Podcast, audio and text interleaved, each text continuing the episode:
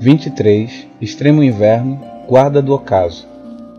A luz de Kirijoli me levou até a aldeia de Soleis, e lá conheci os aliados que me permitirão expurgar o mal do necromante que raptou minha doce Marne. Bri é o jovem pequeno que parece ser um patrulheiro talentoso.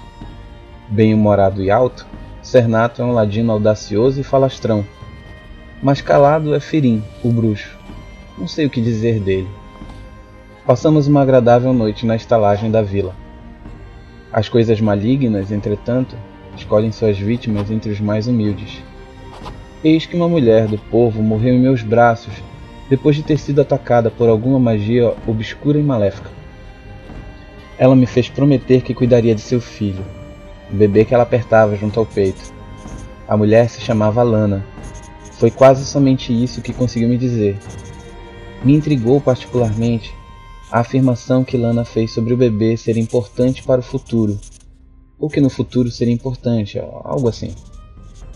O fato é que uma dríade que morava na árvore onde fica a única estalagem de Soleil exigiu a criança. Eu tentei conversar, tentei julgar suas motivações, mas tudo falhou. Ela me atacou e derrotou com um único golpe na cabeça. Depois eu soube que meus companheiros entregaram o bebê para minha adversária não posso aceitar isso. Dei minha palavra àquela pobre mãe de que cuidaria de seu filho. Pretendo cumpri-la. Talvez o sábio da cidade, Rengenor, possa me ajudar a convocar esta dríade, para assim finalmente poder conversar com ela a respeito da criança.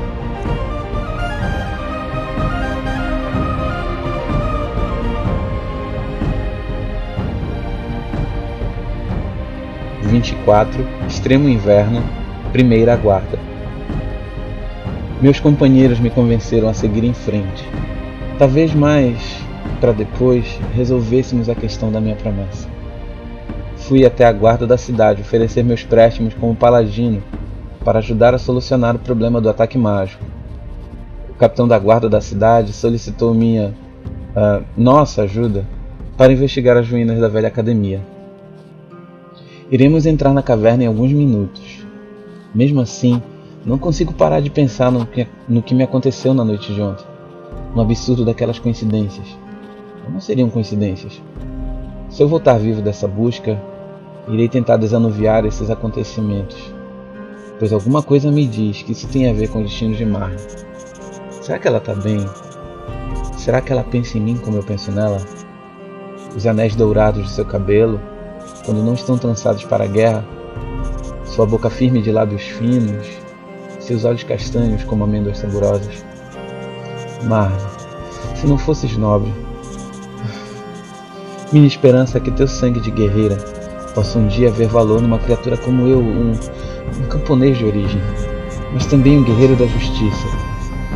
E espero que os deuses a protejam enquanto procuro por ti. Se aproxima um momento, entrarei na caverna